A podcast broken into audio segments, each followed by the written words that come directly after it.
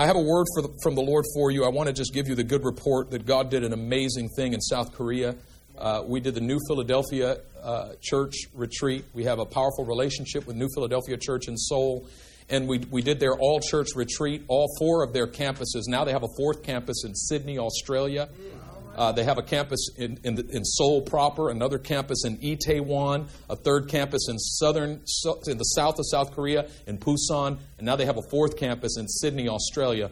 And all four campuses came together for this church-wide retreat. There was almost 400 people there for this church-wide retreat. I was the keynote speaker, and uh, uh, um, Stephen Beauchamp from IHOP. He's the director of healing and deliverance at IHOP. He was there, and he is a powerful man of God. And we've already made plans for him to come out in January for the Living Hope's 10 year anniversary celebration.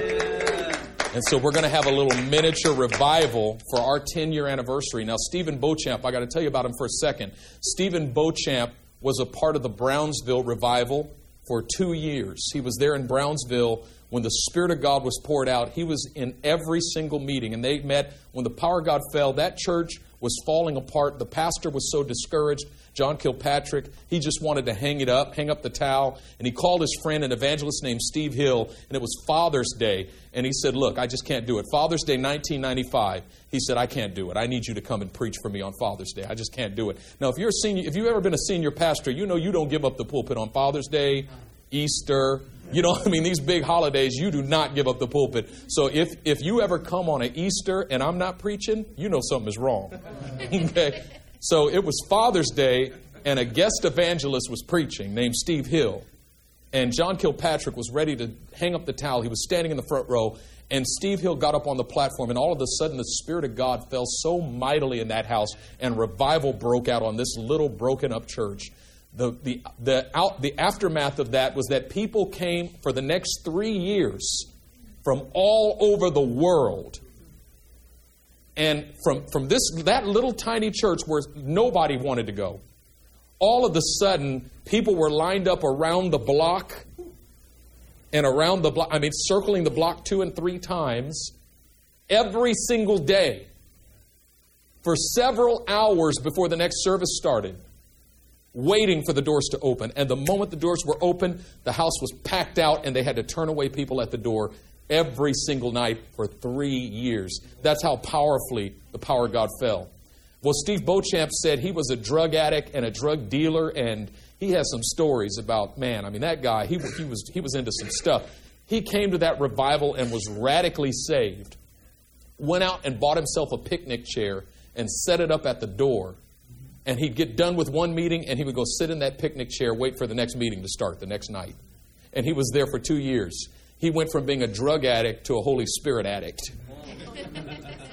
and now he's a mighty man of God and he moves in signs and wonders. And I mean, the, he, he moved so powerfully, the Holy Spirit fell so powerfully that he had services where everybody in the whole house was slain in the Spirit and laid out on the floor. I mean, literally, the whole place was covered with bodies. And and the power of God was falling so strongly. And so we're so excited to host him in January. We believe that God's going to use him to bring a mighty move of the Spirit of God to Living Hope Christian Center, to Emeryville, and to the Bay Area, because I really believe that Emeryville is the next revival center in the world.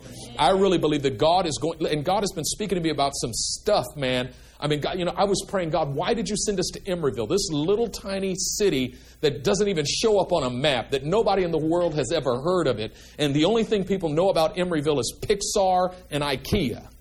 But, but God has been speaking to me about that. Emeryville is going to be known for more than Pixar and IKEA. And I just want to give you this little tidbit.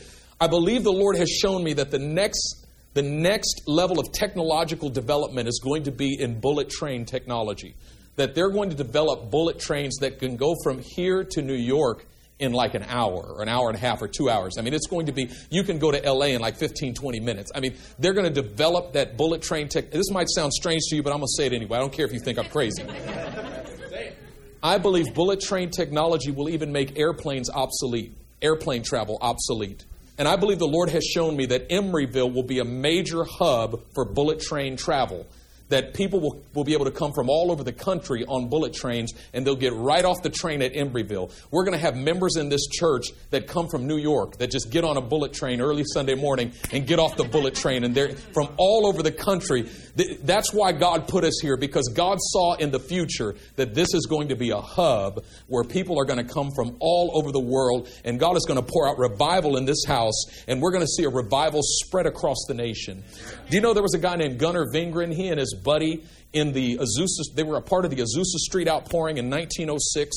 And in one of those meetings in the Azusa Street outpouring, they heard a woman speaking in tongues standing in front of them. These two guys were from Sweden. And this woman was saying, para, para, para, para, while she was speaking in tongues. Para, para, para, para, para, para. Both of them at the same time felt like the Lord was speaking to them about a city called Para. And so they were like, God is telling us to go to this city called Para. So they go to the library and they find a globe and they search for the city of Para on the globe. And they find the city of Para and it's in Brazil. So they go back to the church and they say, God's calling us to go to Para, Brazil and preach the gospel. They took an offering for them in the service that night and sent them off. They had to go from Los Angeles to New York to, to get down to Brazil. When they got to New York, they went to a service in New York at a Pentecostal church, and there was a missionary there who was sharing his whole vision and heart and what God had called him to do. And the Lord spoke to them and said, Give your entire offering to that missionary. Everything that was raised for you to go to Brazil, give it to that missionary. So they put it in the plate and they left that service penniless that night. No money to get down to Brazil. A woman walked up to them on the street with an envelope and handed it to them out of nowhere, and it was all the money they needed to get to Para, Brazil when they got down to Para, Brazil, and started to preach the gospel in this little Baptist church, first the Baptist pastor said, Yeah, you can use our sanctuary after we're done. Well, all of a sudden, all of the members of his church stopped going to his morning service and waited for their service in the afternoon. So he said, No, you got to go down to the basement. So they went down to the basement, and it didn't stop anything. Pretty soon, there were hundreds and hundreds of people that were coming to their services in this basement of this Baptist church in Para, Brazil, and the Holy Spirit was falling on them in power, and people were being baptized in the Holy Spirit and speaking in other tongues as the Spirit gave them utterance. And the nation of Brazil had never seen that before. And God was ministering through them in signs and wonders, healings and mighty deeds. Lives were being dramatically changed changed by the power of God. And finally, this pastor threw him out of his church because they were overtaking his church. And he said, Look, Gunnar Vingren and, and, and, and his buddy, they were saying, Look, why don't you just receive the baptism in the Holy Spirit? You know, why don't you just receive the fullness of the Spirit of God? There's nothing that would make us one more powerfully than if you receive the same Holy Spirit that we're moving in and you begin to move in signs and wonders. We're not trying to take anything from you, we're offering something to you. But he threw them out. And so they began to preach in the streets. They found other places to minister. What they discovered was that the city of Pará in Brazil was a coal mining town. People came from all over the nation of Brazil to the city of Pará for nine months out of the year to, to mine the coal mines and they were ministering to all of these coal miners. And then for three months, they would go back to their towns and back to their cities, and they started planting churches. And pretty soon, churches were planted. Pentecostal churches were all over the nation of Brazil because God, when He sent these two men, He sent them to the hub. He sent them to the central gathering place in that nation. He sent them to the strategic location in that nation for overtaking the entire nation with the power of God. And when God sent us to Emeryville, make no mistake, you say, How how come we're not just a little community church? How come we're a commuter church where people come from all over the Bay Area? Do you know we have people, we've even had people drive here from Sacramento every Sunday to be a part of our services. We got people who drive here from Rohnert Park and from, you know, from, from all over the Bay Area to be a part of our services. Why is it? Because a church alive is worth the drive. And because what God is doing in this church, in this city, in this place is strategic for a sovereign move of the Spirit of God that's not only going to spread across the Bay Area, but it's going to spread across this nation and it's going to spread across the world. And indeed, it has already begun to spread across the world. And so I'm stirred up with a new fire as, I, as I've, I've come back from this, this gathering place in, in, in South Korea and we saw the power of the Holy Spirit move. And some of the things the Lord has been speaking to my heart is that we're, oh, we're too constantly moved moved by the things that we see. You see, the thing is, you cannot be moved by the things that God shows you if you're already moved by the things that you see in the natural. Now the Bible says that we should not be moved by what we by the things that are seen, but that the things that are unseen. We should not look to the things that are seen, but the things that are unseen. For the things that are seen are temporary, but the things that are unseen are eternal. If you're constantly moved by what you see, by the temporary things that you see, you cannot at the same time be moved by the eternal things that are unseen. And you, we have to make a decision to turn our backs on some things this morning. That is, if you're going to lay hold of the, your one thing in the Spirit, the one thing that God would sovereignly give you by the Spirit, there's some stuff you got to turn your back on. Look at your neighbor and say, You got to turn your back on some stuff. Now, in, in Hebrews chapter 11, verse 5, the Bible says, By faith Enoch was taken away. By faith Enoch was taken away. The King James Version says, By faith Enoch was translated. The word in the Greek is literally translated as when you translate uh, from one language to another language. Now, how many of you speak more than one language? You speak more than one. What language do you speak? Khmer or Cambodian. Okay, so you speak Khmer. Now, is which is your first language, English or Khmer? Khmer is your first language. So when you speak English, do you have to translate from Khmer into English in your brain? But it, when you first started learning English, you thought in Khmer, but you had to translate into English. And when you became fluent in English, you knew you were fluent because you could think in English and speak in English. You no longer had to translate, you were fluent. Now, what happens is most of us walk in the flesh, but then have to translate life into the spirit. So we have to ask questions like, what would Jesus do? And when we ask questions like, what would Jesus do? What we're trying to do is translate our flesh walk into a spirit walk. We know that God's calling us to walk in the spirit, but we can't yet think in that language. We still think in the language of the flesh, but then we try to translate it into the language of the spirit. Now the scripture says in Hebrews 11:5 that by faith Enoch was translated so that he did not see death. That is, the translation was so thorough that he no longer thought in the flesh, but he could think in the spirit and speak in the spirit. He became fluent in the spirit rather than speaking the spirit as a second language. Now, we've got too many SSLs in the body of Christ. Spirit as a second language. We speak the flesh fluently. We think in the flesh. We act in the flesh. We speak in the flesh. We do in the flesh. The flesh is our first language, it's our native tongue, but God wants to translate us out of the flesh and into the spirit so that we think in the spirit and we speak in the spirit and we walk in the spirit and we keep in step in the, with the spirit and we act in the spirit. And what we do is thoroughly and completely and fluently in the spirit. And what we find is that when you are in the flesh, the realm of the flesh is the realm of deterioration or the realm of corruption, the realm of mortality, the realm of perishability. When you are in the flesh, you are governed by the laws of thermodynamics. And one of the laws of thermodynamics teaches that everything is moving from complexity to simplicity. Translated, that means everything is dying. Everything around us is dying. And when you're thinking in the flesh and perceiving in the flesh and speaking in the flesh, all you see is death. You begin to expect everything to die around you, and you're not surprised when things die around you, and you're speaking death to the things around you. You go through a struggle in your marriage, and you say, Our marriage is dying.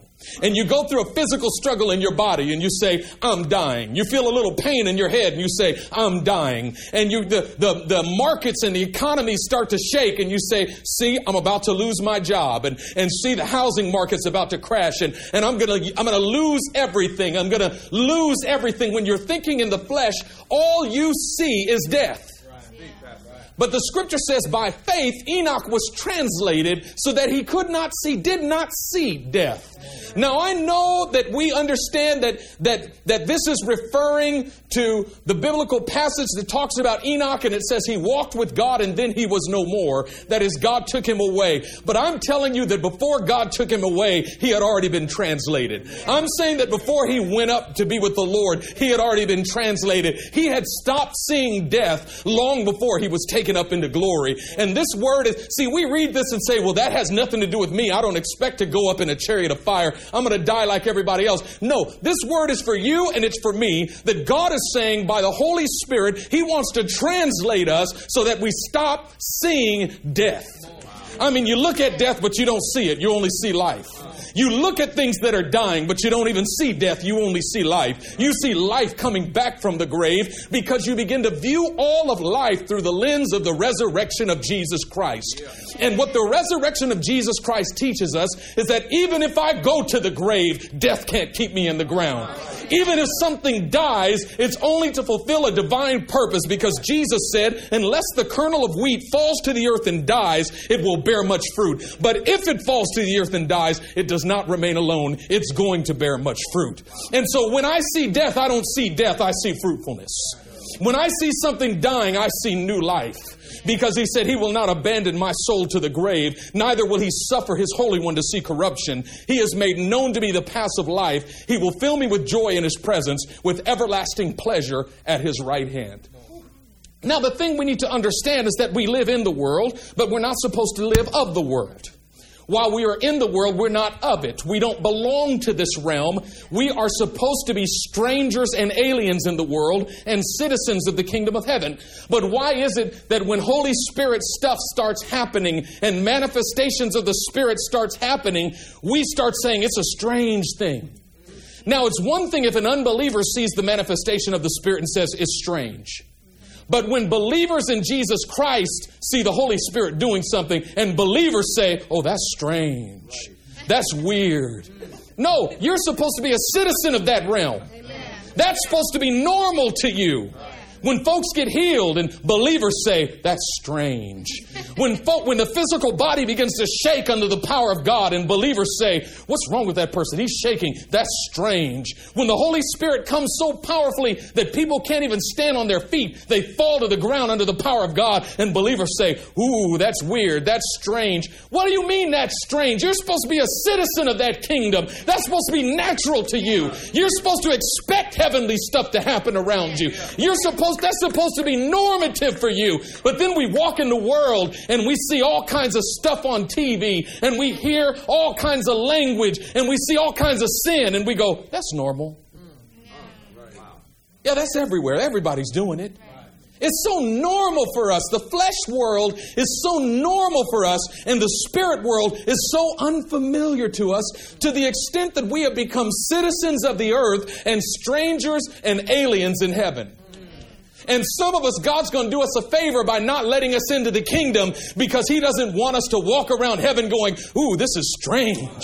Oh, this is so weird. He says, Well, then let me leave you in outer darkness where everything's familiar to you. Because when the light shines in the darkness, the darkness says, That's strange. Come on, somebody.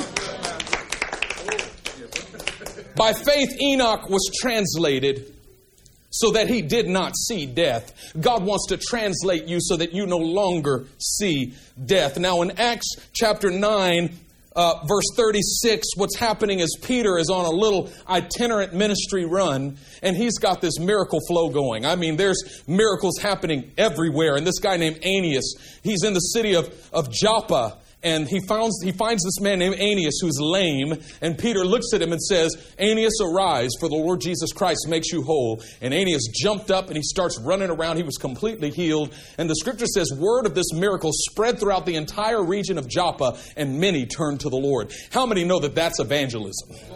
How many know that that's what evangelism is supposed to look like?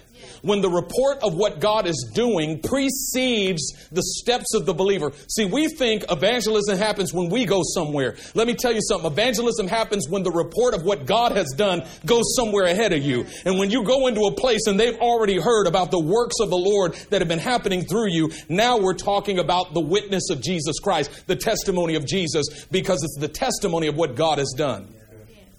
Well, over in the city of Lydda, we see in Acts chapter 9, verse 36, uh, there was a woman by the name of Tabitha, and she, her, she had another name. It was Dorcas. Dorcas. Very unfortunate names. And, and we find in the New Testament sometimes. And, and, and Dorcas was a widow, but she was, she was always doing good. And she died. Now, most of the time when people die, that's the end of it. I mean, how many of you, when one of your loved ones died, you think to yourself, let me go find a man of God to raise, him, raise her from the dead? Matter of fact, in most cases in our culture, if you had a crazy cousin who said, I believe God to raise her from the dead, I'm going to go pray right now. Half the family members would be going, Now you stop that, that foolishness. Yeah. Don't you come in here upsetting the family now. Matter of fact, when somebody's even dying, I've learned that as men and women of God, we got to even be careful how we request to pray for their healing. Right. Yeah. Right. Because at a certain point, the family has just accepted this person's going to die. But you come and say, I want to pray for their healing. Now, don't you come in here talking that foolishness. But this person died and the family was going to accept it until they heard that Peter was nearby in the city of Joppa. And they said, maybe the fact that this man of God is nearby, yes. maybe this is a sign that God's going to do something for us. They understood that they had access to a man of God that was so mighty and so powerful that if they would reach for God to do something, God would do something through, the, through him. They believed it. And so they sent messengers to find him. And when they found him, they implored him to please come with them. And when he, came, went with them to Joppa, he found everybody in the house holding tunics and robes that she had made and weeping over her dead body. And Peter, what he does at that moment is something that seems strange and seems heartless. He put them all out. He says, Okay, I've seen and I've heard. That's enough. All of y'all get out. Can you imagine somebody walking in the house where your family member is lying there dead and the family standing around that family member weeping? And he says, If you want me to do anything in here, y'all got to go. Isn't that the same thing Jesus did in Matthew chapter 9 when he came to the house where the little girl, Jairus' daughter, was dead? He put them all out. Because you cannot allow mourning to remain in the same room where victory is about to break forth. He knew that if they were in the room, he would be moved by the sound of their mourning. And I cannot reach heaven while at the same time I'm being moved by the sound of your mourning. I have to shut out what's happening in the earth in order to begin to connect with what's happening in heaven. Peter knew that in heaven, God did not look at this woman and see death. Because that's not what God said, sees. He's the God of the living and not the dead. He knew that God saw life, and he also knew that if I'm going to see life, then I have to shut myself off. I've got to turn my back on death. And he put them out and he locked the door. Now, here's what you and I would have done. We would have went over to the bed and grabbed Dorcas and said, Dorcas, in Jesus' name, rise up. And we would have done that for a couple hours and then quit and opened the door said, sorry guys, it didn't work. then you look real stupid. Everybody out. I'm about to work a miracle. And everybody leaves. A couple hours later, you open the door. I tried my best. Sweat. I gave it my best shot. I did all I could. Go ahead and have the funeral. My bad.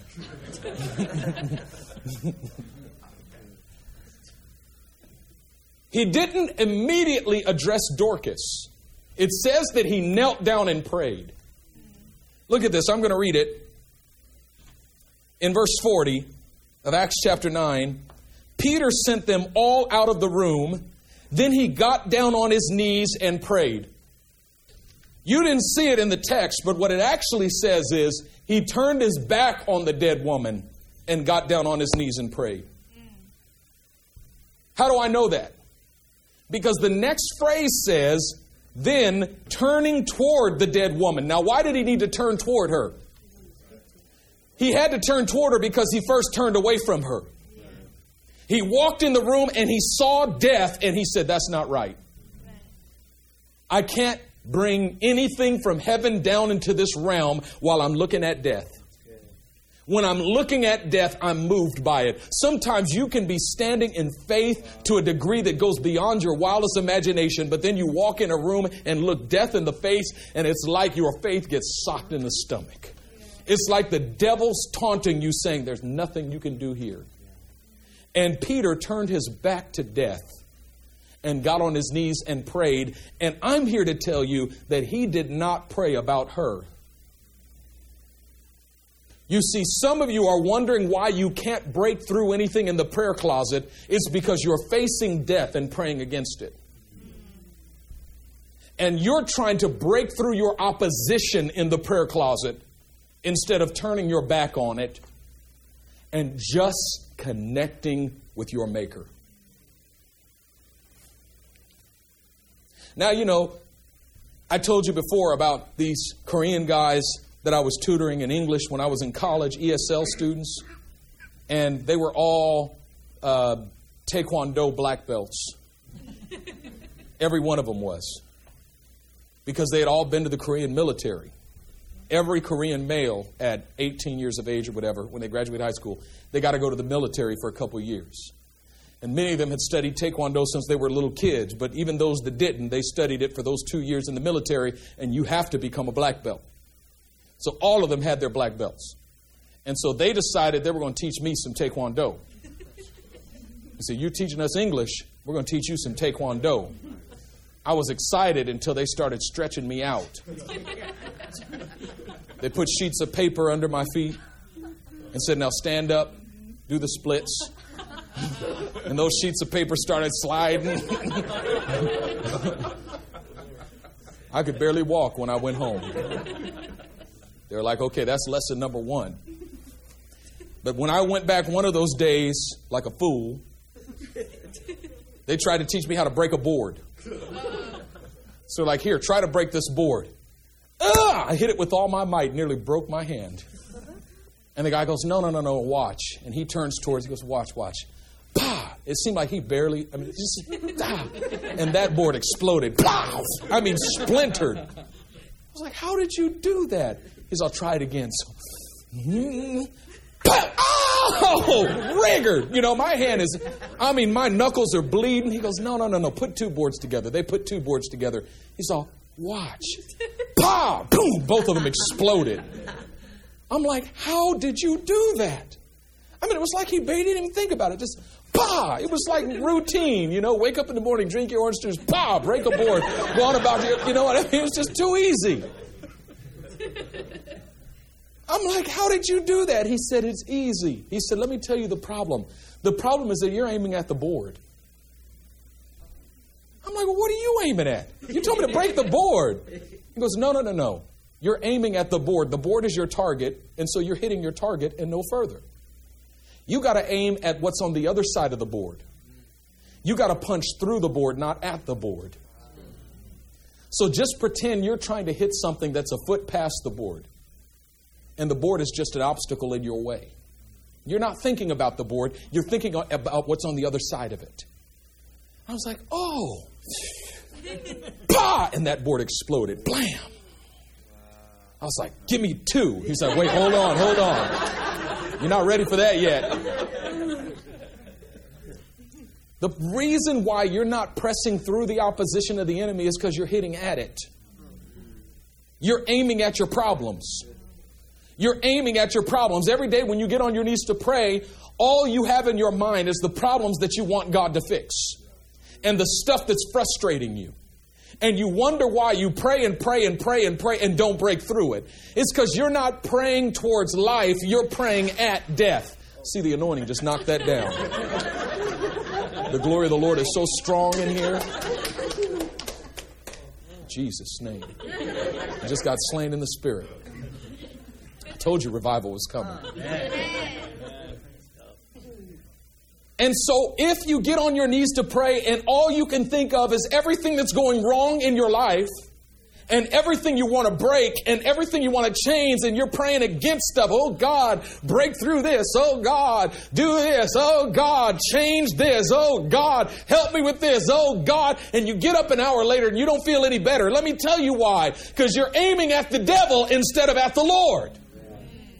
You're aiming at stuff you want to shift, but what's on the other side of it? Let me tell you what's on the other side of it is fellowship with the Father and with His Son Jesus Christ. And so if you want to see that thing break, the first thing, even going beyond punching through the board, how about stop punching and turn your back on the board?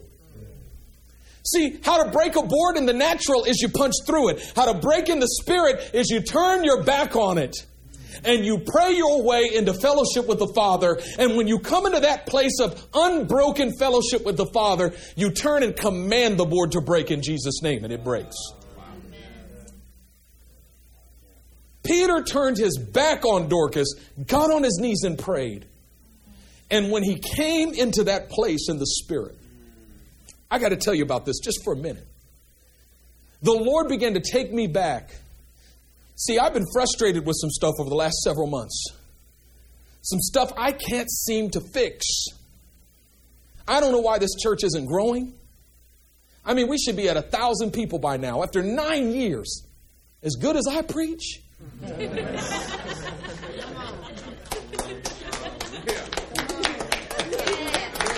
Come on, somebody. Ain't none of that false humility in here. If you do something well, it's okay for you to know it.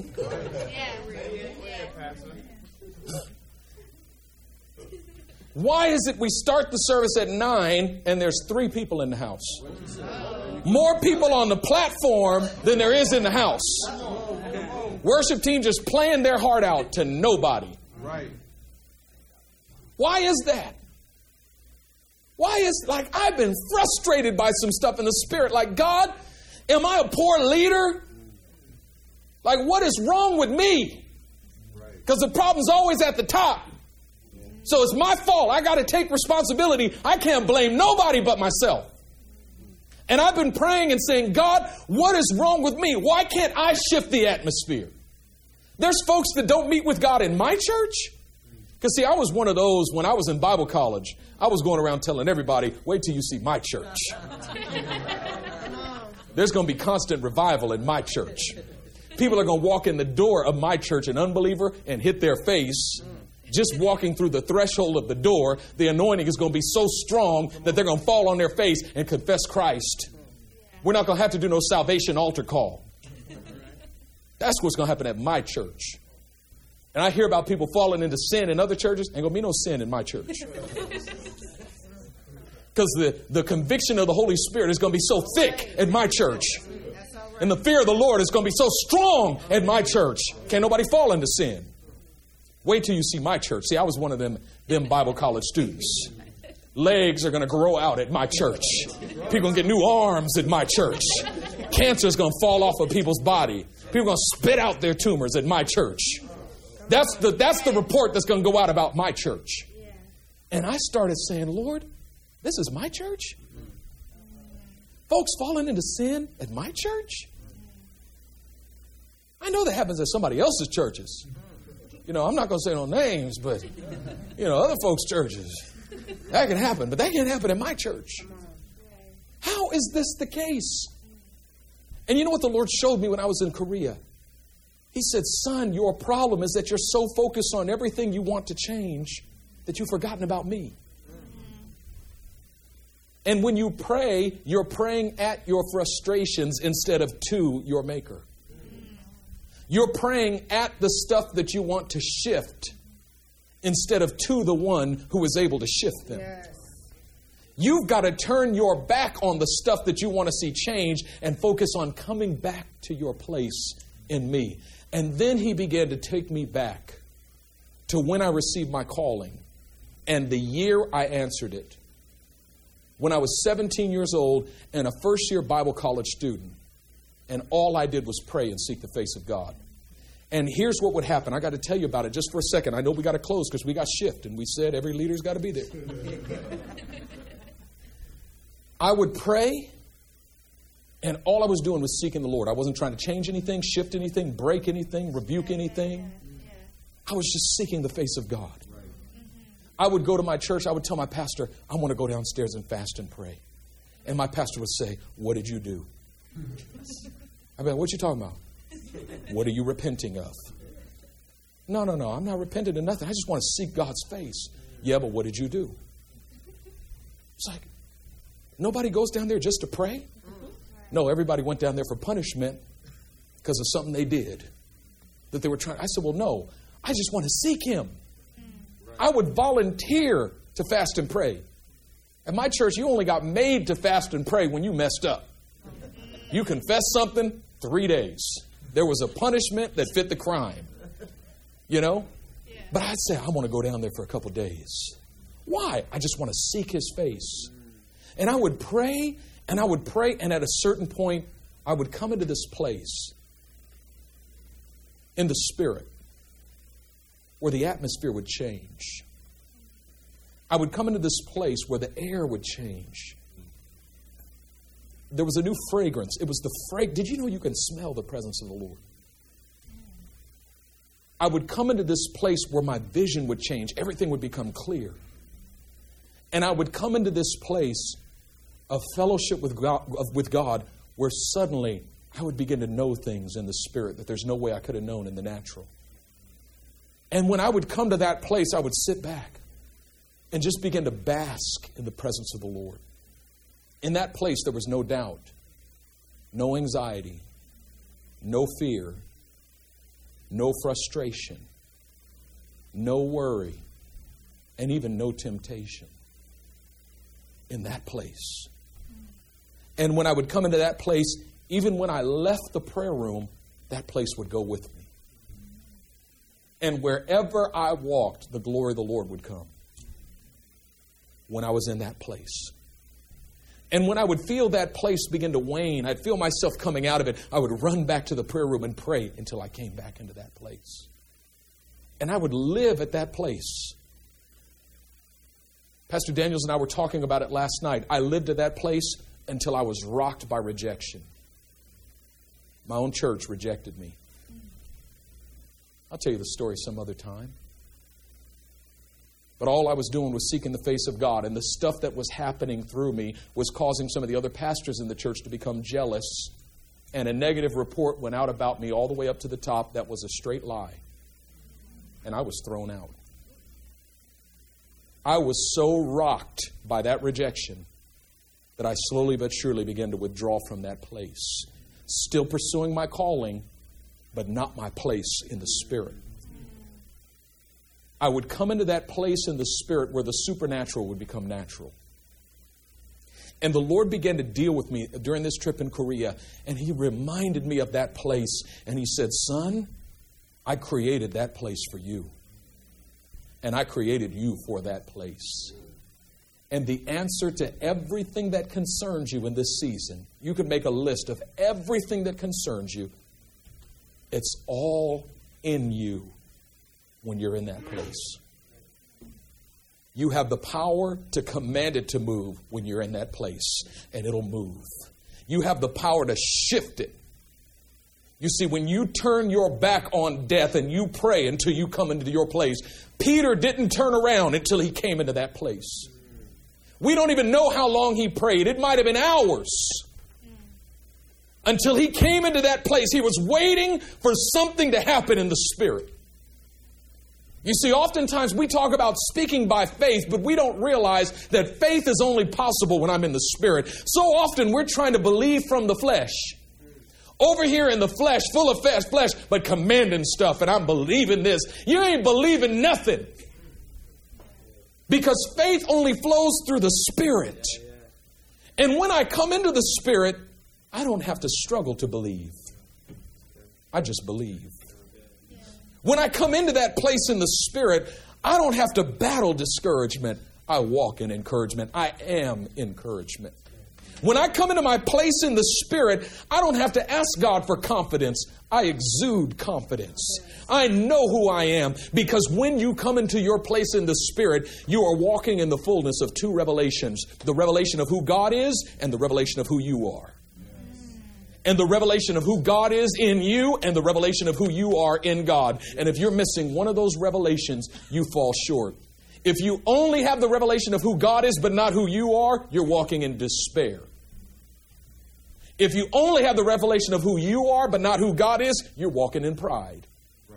But if you know who God is and who you are, and you put those two revelations together, nothing can stop you. Death can't keep you in the ground. No power of the enemy can oppose you. Nothing can stand against you. Nothing can take you down. Nothing can move you from your place because you know who you are and you know who He is. And God spoke to me and said, Son, this is your vocation. Come back to that place and learn how to live there.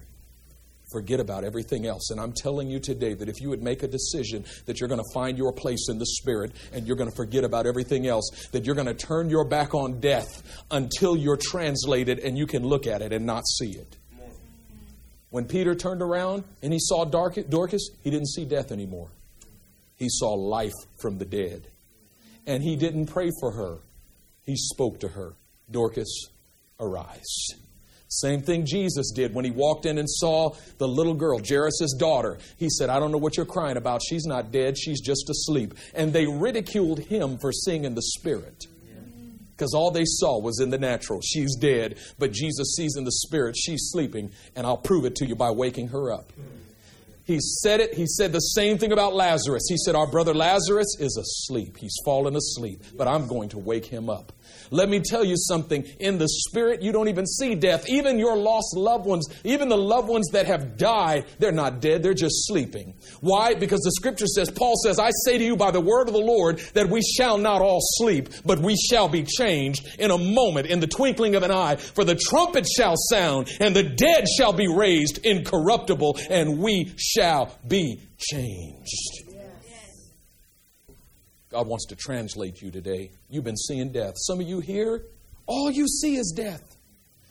And when you stop seeing death and you begin to see life, all you see is one thing.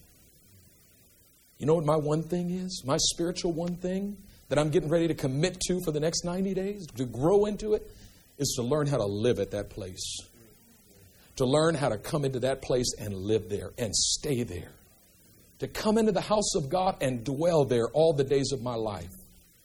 You know, people say, don't become so heavenly minded that you're of no earthly good. Let me tell you something if you're of no earthly good, you're not heavenly minded. But if you're completely heavenly minded, Oh, you're of infinite earthly good. You can speak to death and reverse it. You can speak to sickness and heal it. You can speak to demons and command them to leave. You can cause axe heads to float. You can, you can work miracles. You can walk on water. You can multiply bread and fish. Why? Because Jesus says, if you believe in me, the works that I do will you do also. I'm telling you, we are going to learn as a body to live supernatural lives. It's time for this body to wake up out of its slumber and recognize that it is not about having a spiritual pastor. It's about having a spiritual church. It's about every member of the church from the front row to the back. I'm talking about a church where even the most heck of fake backslidden believer in the house is powerful enough to cast out demons and heal sickness and walk on water. That's the kind of church I'm talking about. And that's the kind of church you're going to be. Oh, I'm telling you, we are going somewhere in this next season. We are going somewhere in this next season. We are going somewhere, and we're going somewhere corporately. We're going somewhere as a body in this next season. It's no longer about my ministry, now it's about yours. It's no longer about my place, it's about yours. Are you ready to take your place? Are you ready to rise up into your destiny? Are you ready to lay claim to your inheritance? That's what I'm talking about. You're going to learn who you are in this next season and you're going to learn how to live at that place. Let's pray. Father, in the name of the Lord Jesus Christ of Nazareth, I release your blessing over this house. Hallelujah. Hallelujah.